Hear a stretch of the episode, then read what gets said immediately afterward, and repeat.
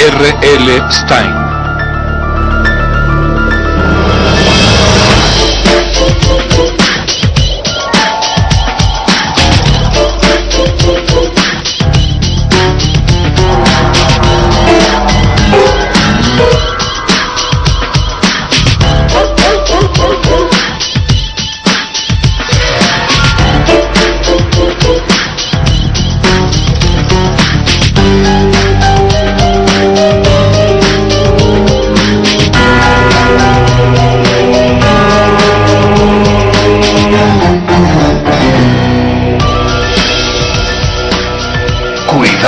Espectador.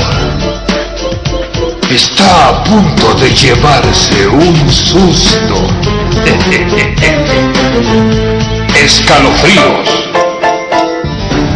Hola a todos, muy buenas noches y bienvenidos a Radio Antares. El día de hoy tendremos la primera parte del especial Halloween, en el cual hablaremos sobre sus orígenes y también incluiremos a Walpurgis, una felicidad, una festividad muy parecida.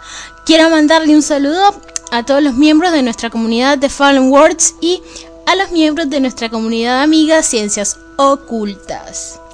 Bueno, primero que todo quiero hacer un anuncio desde ahora. Cuiden sus gatitos si son negros. O igual, cuiden sus gatitos. Ya que para Halloween es un mal momento del año para los gatos negros por su tradicional conexión con las brujas, hechizos y espíritus malignos.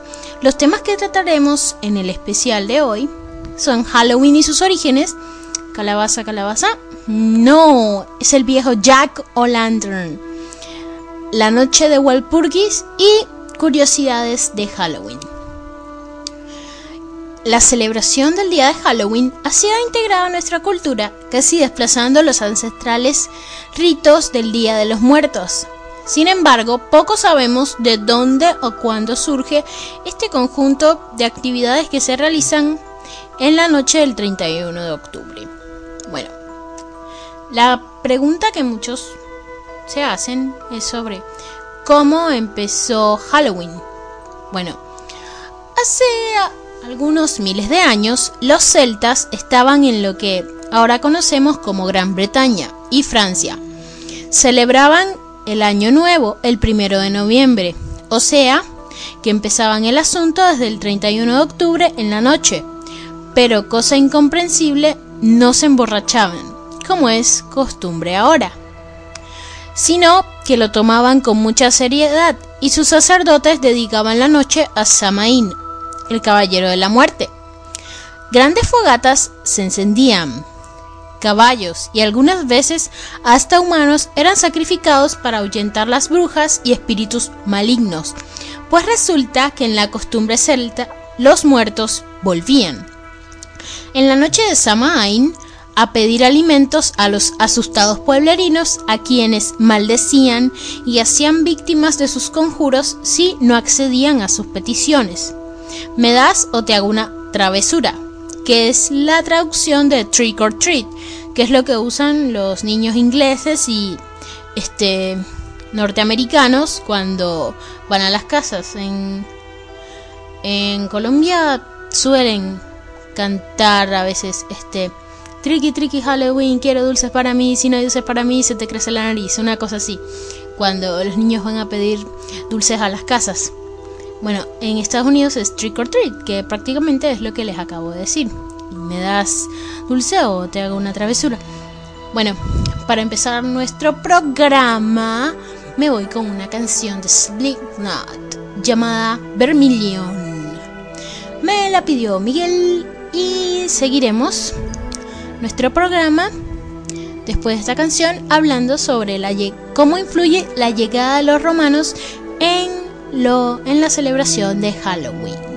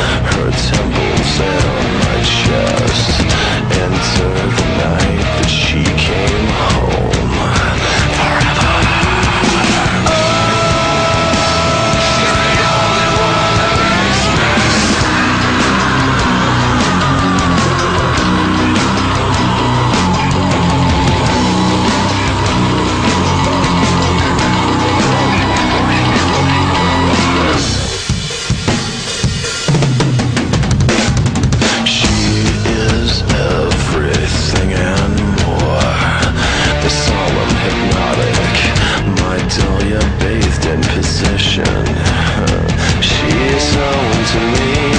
I get nervous, perverse When I see her it's worse.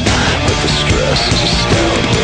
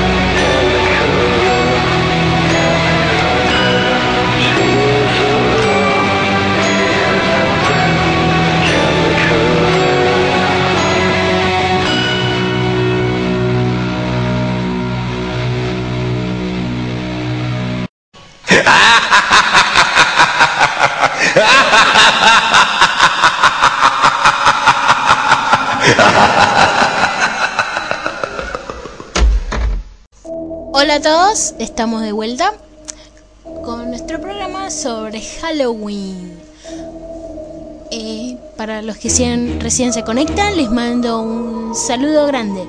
Bueno, estamos en la parte donde llega la influencia romana para esta fiesta.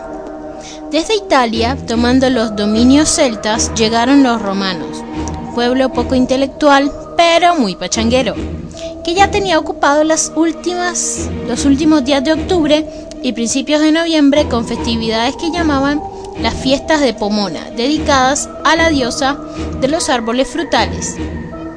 Era algo así como la vendimia o celebración de la cosecha. No podían permitir que este pueblo bárbaro las ignorara, por, lo que se les ocurrió adaptar la costumbre de los, de los dominados a las suyas, confundirlos y luego decir que ya ellos las tenían desde antes. Se mezclaron frutas con brujas y malos espíritus. Las manzanas eran muy populares y pronto fueron parte de las celebraciones. La iglesia vino a poner orden. Cuando antes de Cristo se convirtió en después de Cristo, y el cristianismo se propagó, los sacerdotes vieron con desagrado que todavía quedaban algunos testarudos que adoraban a Samaín o a Pomona. Ambos, o ambos dos, como dijo el diputado. Eso no era correcto, para los cristianos, por supuesto. Pero si se ponían intransigentes, perdían clientes, perdón, devotos. Tenían que buscar una manera inteligente de darle gustos a todos y así fue como se les ocurrió convertir la festividad en cristiana. Ya por sí traían bastante problema con el calendario que les había sido insuficiente para darle un día a todos los santos. Entonces, ¿qué mejor que dedicarle un solo día a todos los santos menores? En categoría, supongo. Así pues se instituye el primero de noviembre como el Día de Todos los Santos, que en Inglaterra, donde existía el problema, se denominó, traduciendo literalmente, como All Hallow Day. Y la noche anterior se le llamó All Hallow Even. Con las ya conocidas contracciones tan acostumbradas en el inglés, esto pasó a ser All Hallow In y finalmente Halloween. Se aclaran detalles. Por los tiempos de la Edad Media, algunos bandoleros se aprovecharon de estas creencias después de cometer sus fechorías. Iban con el chisme de que los espíritus eran culpables, quienes por supuesto nunca estaban presentes para desmentirlos. Estos rufianes se, se disfrazaban para parecer diablos y espantos y hacer más creíble su cuento. De aquí la costumbre de los disfraces. Algunos años después de esta festividad, que llegó a Estados Unidos traída por los pioneros y es aceptada como una tradición, integrando todos los detalles antes mencionados. Era una fiesta católica de pequeños grupos de fieles que se popularizó enormemente con la llegada de los irlandeses alrededor de 1840. Fueron ellos quienes añadieron el jack o lantern, la calabaza hueca con una vela dentro, que ya tenían una leyenda de un Jack, o sea Juan, a quien le prohibieron la entrada al cielo y también al infierno, ya que nadie lo aguantaba. Se paseaba con una linterna que era un repollo hueco con un carbón ardiendo dentro, que le había dado el mismísimo diablo, buscando la manera de ingresar a alguno de los clubes. Los gringos fueron más prácticos y en vez de repollo usan una calabaza que es más fácil de ahuecar. La fiesta, sin embargo, no comenzó a celebrarse masivamente hasta el año 1921. Ese año se celebró el primer desfile de Halloween en Minnesota y luego le siguieron otros estados. La internacionalización de Halloween se produjo en los años 80 gracias a series de televisión, éxitos de la pequeña pantalla como Roseanne. Comenzaron a dedicar un capítulo cada año a Halloween hasta convertir la calabaza sonriente en una imagen tan conocida como la Coca-Cola. Hoy en día Halloween es una de las fechas más importantes del calendario festivo estadounidense y canadiense. Bueno chicos, ahora me voy con otra cancioncita llamada Lost in Paradise de Evanescence. Me la pidió Melody, así que aquí se las dejo.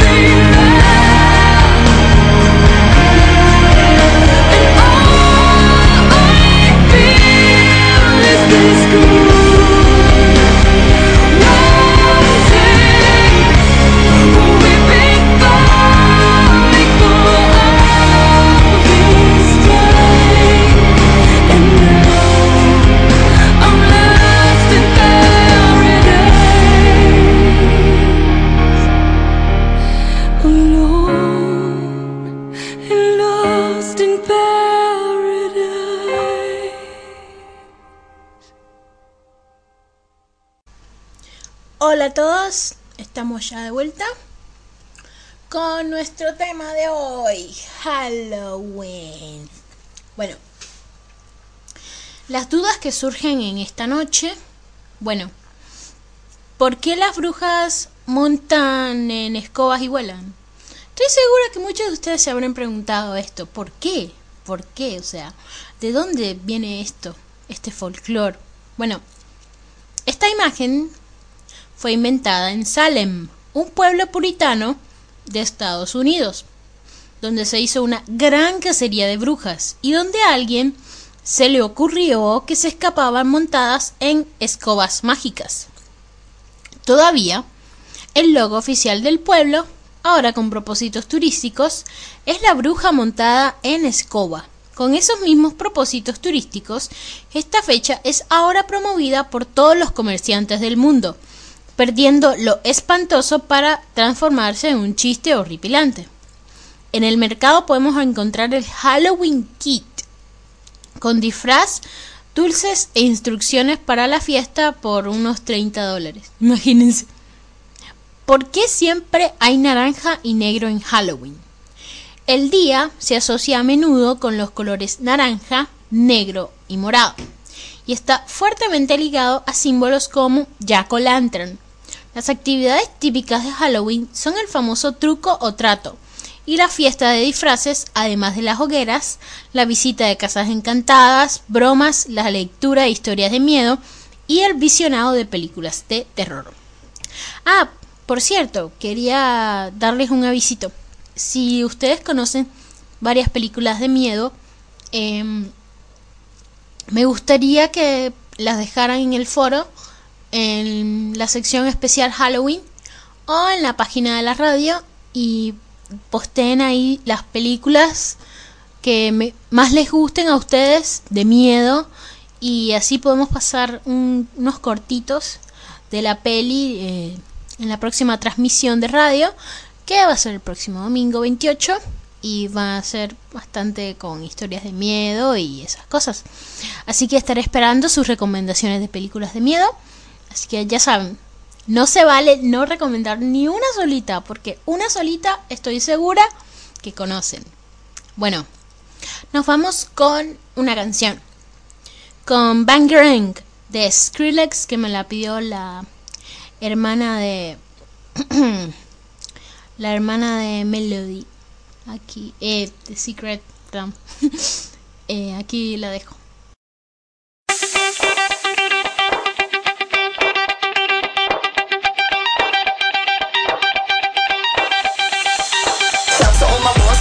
Shout, shout, shout, my lost boys, we rowdy. Shout to my lost boys. Shout, shout, my lost boys, we rowdy. Shout to my lost boys. Shout, shout, my lost boys, we rowdy. Shout to my lost boys. Shout, shout, shout, shout, shout, shout to all my lost boys. Bangarang. Bass.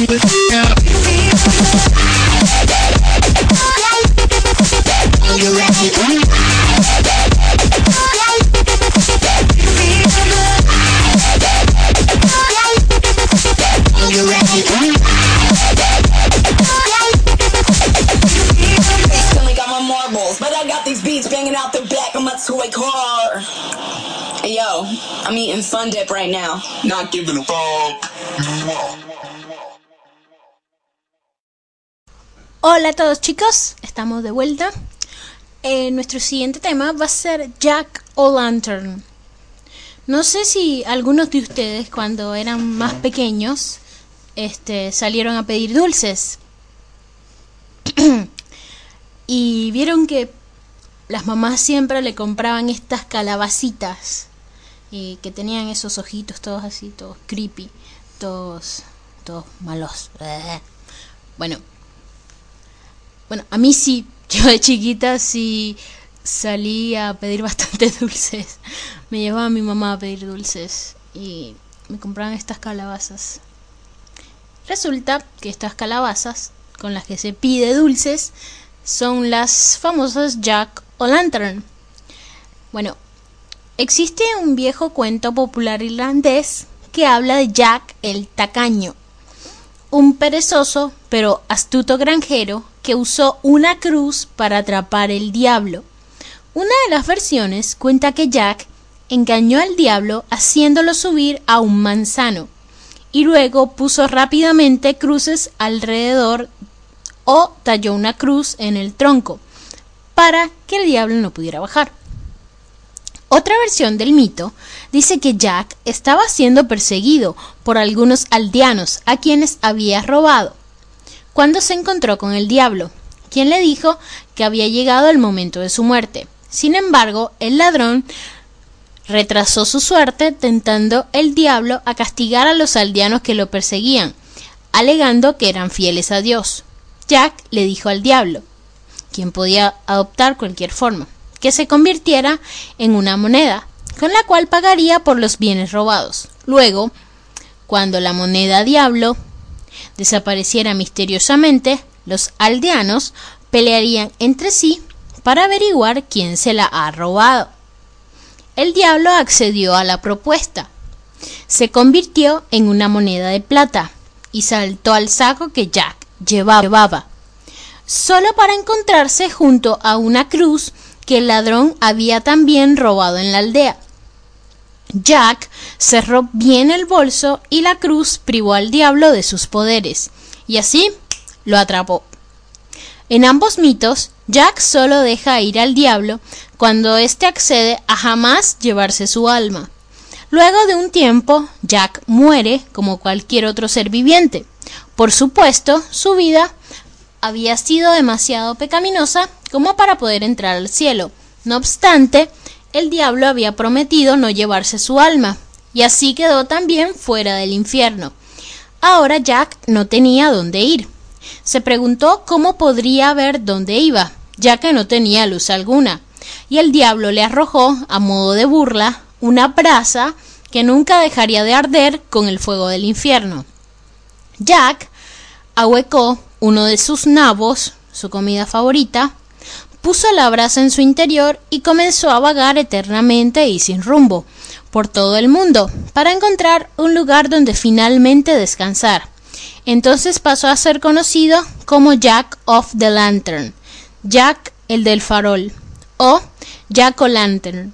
La linterna de Jack en Irlanda y Escocia era un nabo tallado con la supuesta cara tenebrosa de Jack que solían colocar en las ventanas para ahuyentar el diablo y a todo espíritu maligno de sus hogares. ¿Qué les parece, chicos?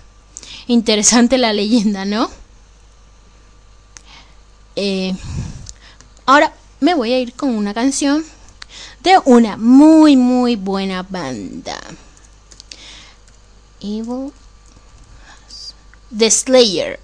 Me voy con Evil Has No Boundaries.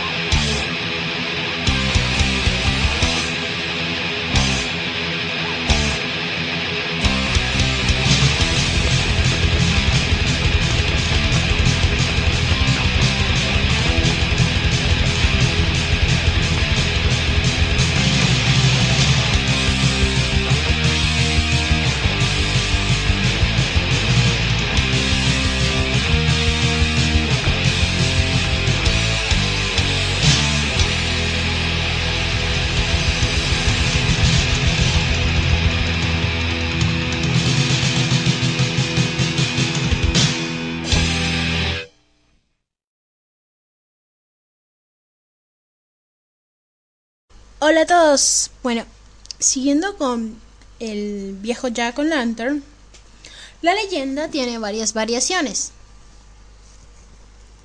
Algunos incluyen un hombre sabio y bueno, incluso a Dios mismo, ayudando a Jack a prevalecer sobre el diablo. Hay varias versiones del acuerdo entre Jack y el diablo. Algunos dicen que el trato era solo temporal pero el diablo, avergonzado y vengativo, niega la entrada de Jack al infierno después de que éste muera. Jack es considerado un hombre codicioso y rechazado tanto en el cielo como en el infierno, mientras que el diablo no se lo menciona siquiera. En otras versiones Dios le da a Jack el nabo. Una variante afroamericana sostiene que Jack, llamado Gran 16, consigue matar al diablo, sabiendo posteriormente eh, siendo posteriormente rechazado en el infierno por la viuda del mismo, imagínense. Más allá de lo pintoresco de estas leyendas, el término Jack O'Lantern se refirió originalmente a un vigilante nocturno u hombre con farol, siendo conocido su uso a partir de mediados del siglo XVIII. Más tarde se aplicó al fenómeno de los fuegos fatuos. En Labrador y Terranova tanto los nombres Jack y Lantern y Jack the Lantern se refieren a los fuegos fatuos en vez de calabaza tallada. Bueno, ahora veamos a Halloween en la actualidad. Hoy en día, Halloween es una de las fechas más importantes del calendario festivo estadounidense y canadiense. Algunos países latinoamericanos, conociendo aún esta festividad, tienen sus propias tradiciones y celebraciones ese mismo día, aunque coinciden en cuanto a su significado, la unión o extrema cercanía del mundo de los vivos y el reino de los muertos. En Europa son muchas las ciudades en las que los jóvenes han decidido importar el modo con el que Estados Unidos concibe Halloween, celebrándolo con fiestas y disfraces, aunque en algunos lugares, como Inglaterra, la fiesta original ha arraigado de nuevo. El hecho de que esta fiesta haya llegado hasta nuestros días es en cierta medida gracias al enorme despliegue comercial y publicidad engendrada en el cine estadounidense. La imagen de niños norteamericanos correteando por las oscuras calles, disfrazados de duendes, fantasmas y demonios, pidiendo dulces y golosinas a los habitantes de un oscuro y tranquilo barrio, ha quedado grabada en la mente de muchas personas. En esa noche, los espíritus visitaban las casas de sus familiares, y para que los espíritus no les perturbasen, los aldeanos debían poner una vela en la ventana de su casa por cada difunto que hubiese en la familia. Si había una vela en recuerdo de cada difunto, los espíritus no molestaban a sus familiares. Si no era así, los espíritus le perturbaban por la noche y les hacían caer entre terribles pesadillas. Chicos, ahora el siguiente tema es Walpurgis. Pero antes me voy con una muy buena canción que hace mucho, mucho, mucho, mucho tiempo que no escucho. Se llama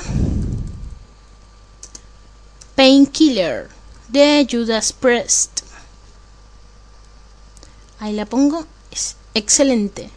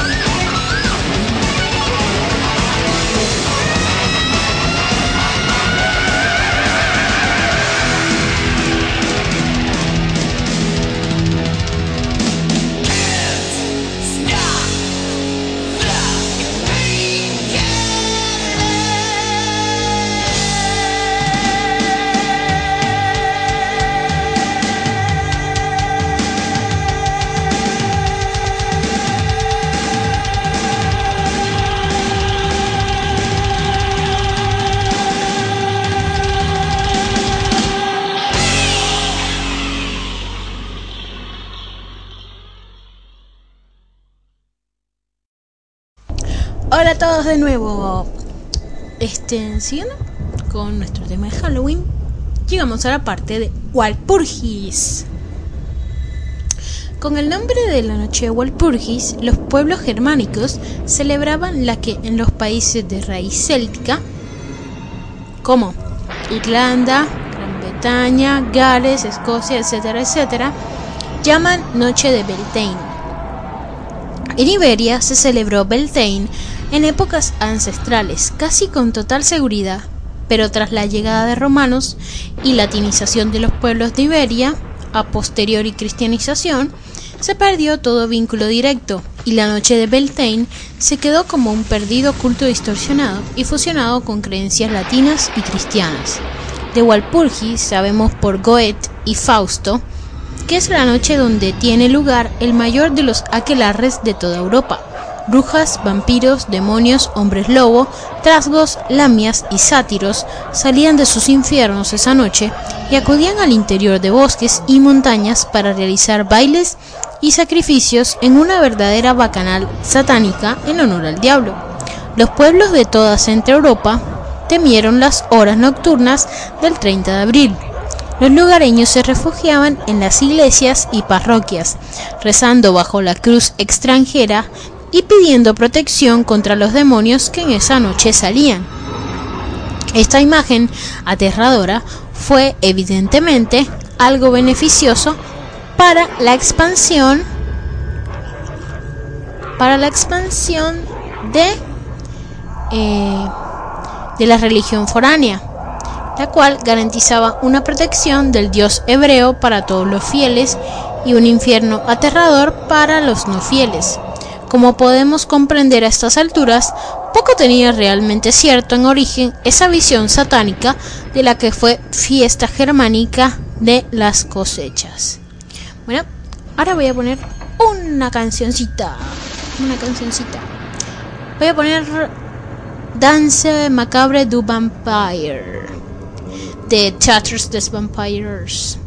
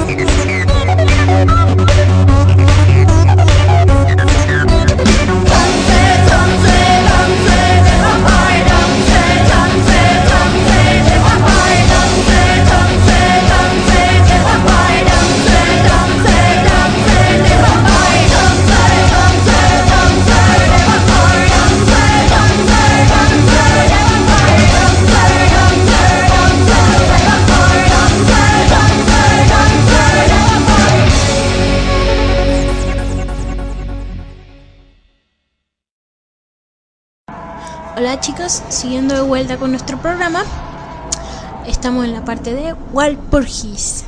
La primera referencia histórica que vemos sobre Walpurgis es la que hace referencia a una santa alemana, Santa Walpurga, que se convirtió en abadesa de la orden benedictina de Heindheim en el 754.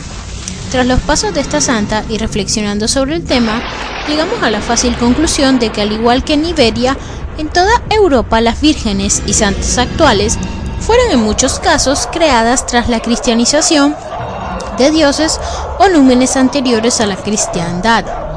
Así, pues nos encontramos con que en el panteón teutón había una diosa llamada Walpurga, diosa de las cosechas y la fertilidad, además de la diosa que guarda a los héroes muertos que duermen y alberga las hazañas que aún no dan fruto. En este sentido, es la forma oscura de Freya, madre Ulda o Hel. Así pues, tenemos que la cristiana Walpurga realmente obedece a una cristianización de una diosa relacionada con las cosechas y ciclos de fertilidad germánica. Algo, por otro lado, que daría razón, a lógica, razón y lógica a esta fiesta, puesto que Beltane es una época de fin de cosecha, tras el equinoccio de primavera. Es decir, simbólicamente Beltane o Walpurgis simbolizan la fertilidad de la tierra que da sus frutos.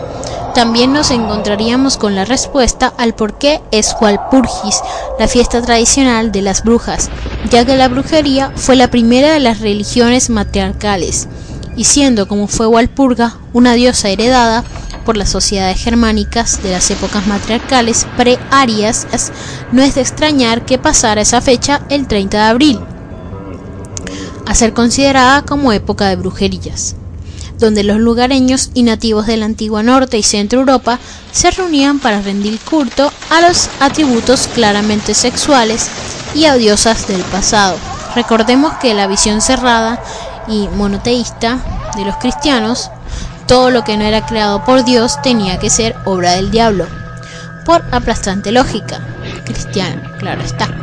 Bueno chicos, ahora les traigo unas curiosidades de Halloween.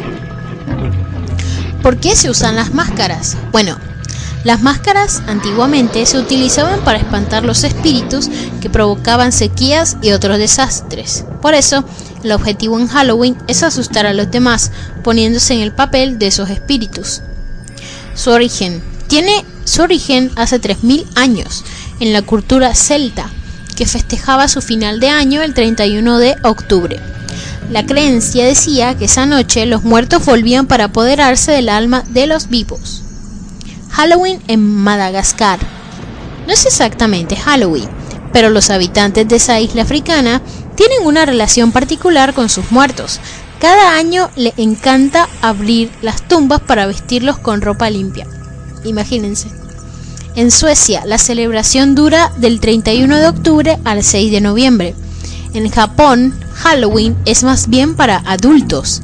Bares o clubes suelen organizar celebraciones no solo escalofriantes, sino también eróticas. Además, los disfraces de los japoneses suelen ser muy extravagantes, como ya ustedes sabrán. En Dinamarca se cuentan historias de terror en bibliotecas públicas y las personas se reúnen a celebrar en el Parque Trívoli. En Hong Kong, las personas queman fotos de comida o dinero, pues de esta manera llegarán al inframundo y los espíritus no molestarán a los vivos. En Brasil no se celebra Halloween. En Australia se deja agua, pan y una lámpara en la mesa antes de acostarse Así se le da la bienvenida a los espíritus, que para los austriacos son energías positivas. Bueno, nos vamos con la canción que nos recomendó nuestro amigo Lemetrix. Así que me voy con esa cancioncita llamada Música Eternal.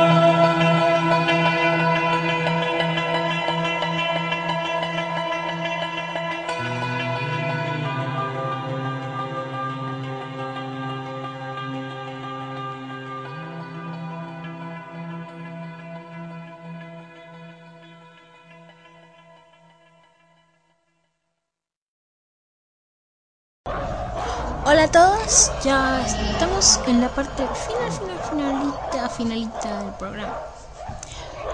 Bueno, eh, con las siguientes curiosidades, claro, sobre Halloween. Alemania. Los alemanes celebraban esta fiesta en el castillo de Frankenstein.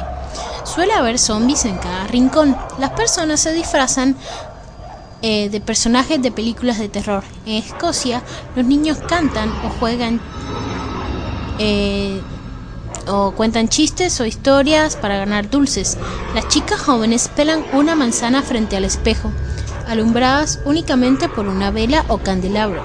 Si logran pelar la cáscara en una sola tira, el espejo les mostrará la imagen de su futuro esposo. Si estás de visita en Edimburgo, capital del país, para estas fechas no puedes perderte el tour Mary King's Close, en el que recorrerás los pasadizos más escalofriantes de la ciudad. En Noruega, aquí Halloween llegó hasta la época noventera, bajo la forma estadounidense. En Canadá, las personas suelen disfrazarse, aunque recientemente prefieren hacerlo de personajes de, de películas o series, o bien de políticos antes de los dulces pan. Anteriormente, en el siglo IV en Europa, los cristianos pedían de pueblo en pueblo pidiendo las llamadas tortas de alma, o sea, pan de pasas. En función de todas las recogidas, prometían rezar por los parientes fallecidos para que sus almas llegaran al cielo. ¿Qué les parece? Bastante interesante eso, ¿no? La verdad que sí, a mí me parece súper interesante porque, o sea, Imagínense, ellos iban así yendo de pueblo en pueblo solo para conseguir pan. bueno, eh, velas. Las velas en la noche de Halloween son muy importantes. Se dice que para que los espíritus no perturben tu sueño es necesario poner una vela en la ventana de la casa por cada, por cada familiar difunto. Este homenaje de los aldeanos a los muertos e-, les evitaba pesadillas. En Irlanda se organiza la búsqueda de un tesoro, dulces o un pastel. Para que los niños lo busquen, se prepara una bebida de manzanas asadas con cerveza o leche. En Inglaterra les encanta comer ojos de chocolate o vainilla. Imagínense. Bueno, voy a eh, poner una canción para ya despedirnos. Esto ha sido todo por hoy en Radiantares, chicos. Y nos vemos el próximo domingo con el especial de terror, en el que espero tenerles cortitos de diferentes películas y varios temas como fantasmas, eh, cosas así. Eh, pero poquito a poquito sobre los temas. Así podemos hacer algo súper, súper genial para ese día y para que se asusten bastante. Bueno, les deseo muy buenas noches. Les mando un beso, que duerman bien y me despido con The Mortician's Daughter de Black Veil Bride.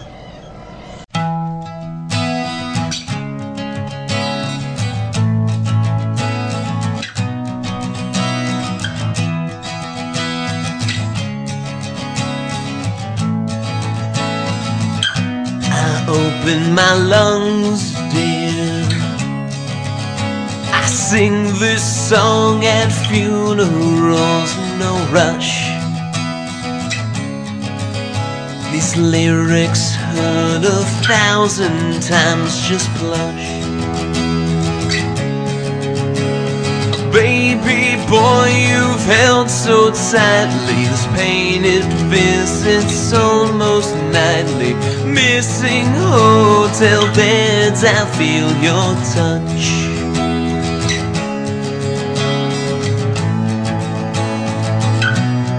I will wait, dear A patient of eternity, my crush universal still, no rust. No dust will ever grow on this frame. One million years, I will say your name. I love you more than I can never scream.